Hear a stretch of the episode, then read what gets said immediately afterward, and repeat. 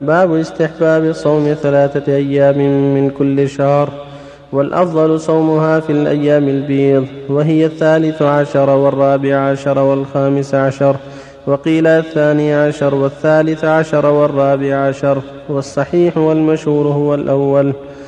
وعن أبي هريرة رضي الله عنه قال أوصاني خليلي صلى الله عليه وسلم بثلاث صيام ثلاثة أيام من كل شهر وركعتي الضحى وأن أوتر قبل أن أنام متفق عليه. وعن أبي الدرداء رضي الله عنه قال أوصاني حبيبي صلى الله عليه وسلم بثلاث لن أدعهن ما عشت بصيام ثلاثة أيام من كل شهر وصلاة الضحى وبأن لا أنام حتى أوتر.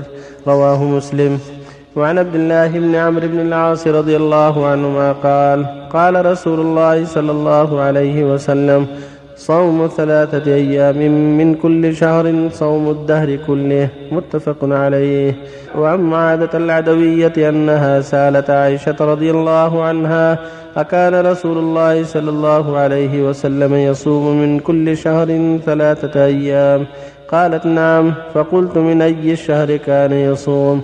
قالت لم يكن يبالي من أي الشهر يصوم. رواه مسلم. وبالله التوفيق وصلى الله الحمد لله وصلى الله وسلم على رسول الله وعلى آله وأصحابه من اهتدى بهدى أما بعد هذه الأحاديث الأربعة فيها الحث على صيام ثلاثة أيام من كل شهر. فيها سنة قربة عظيمة وهي صيام الدهر الحسنة بعشر أمثالها. فإن ثلاثة أيام من ثلاثين الحسنة بعشر أمثالها.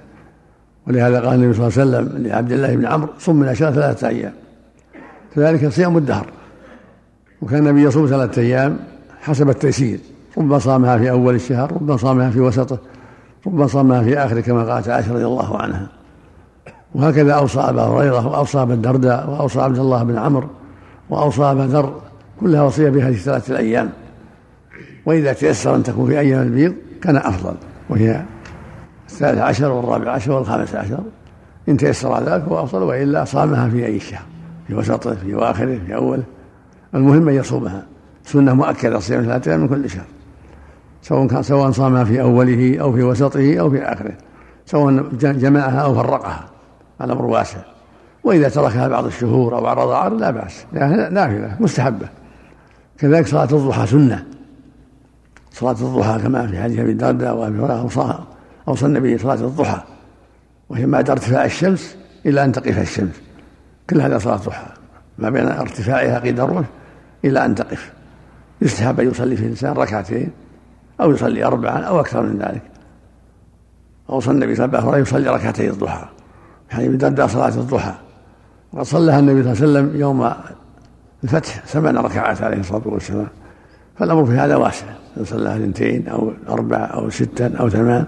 أو صلى أكثر من ذلك هذا كله واسع.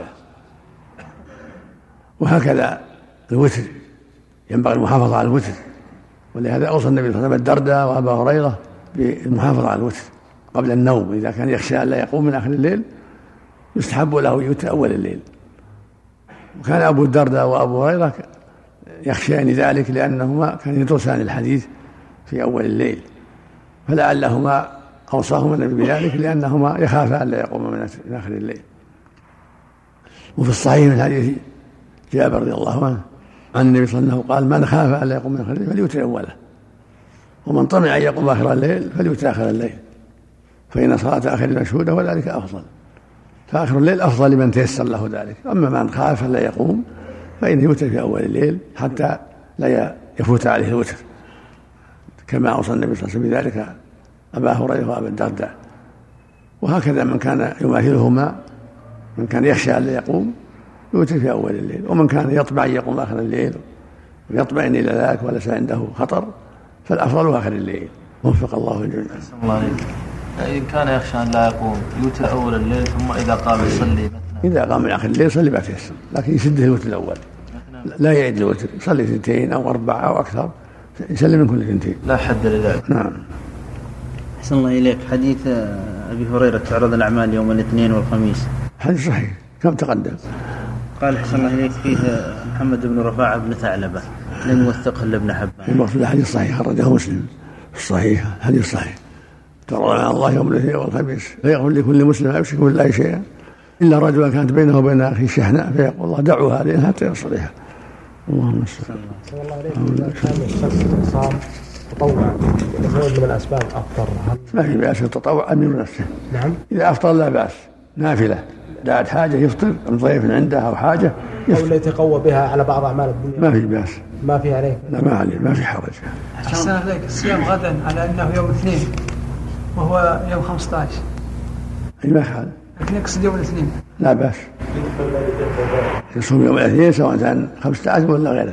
ما في الله أحسن الله إليك. إذا كان آه، أحد المسلمين أخوه في الله أو قريبه يعني يتهجم عليه دائما و ويسبه مثلا أو يغلط عليه بدون سبب فكلما قاطعه ورجع إليه تكررت منه هذه.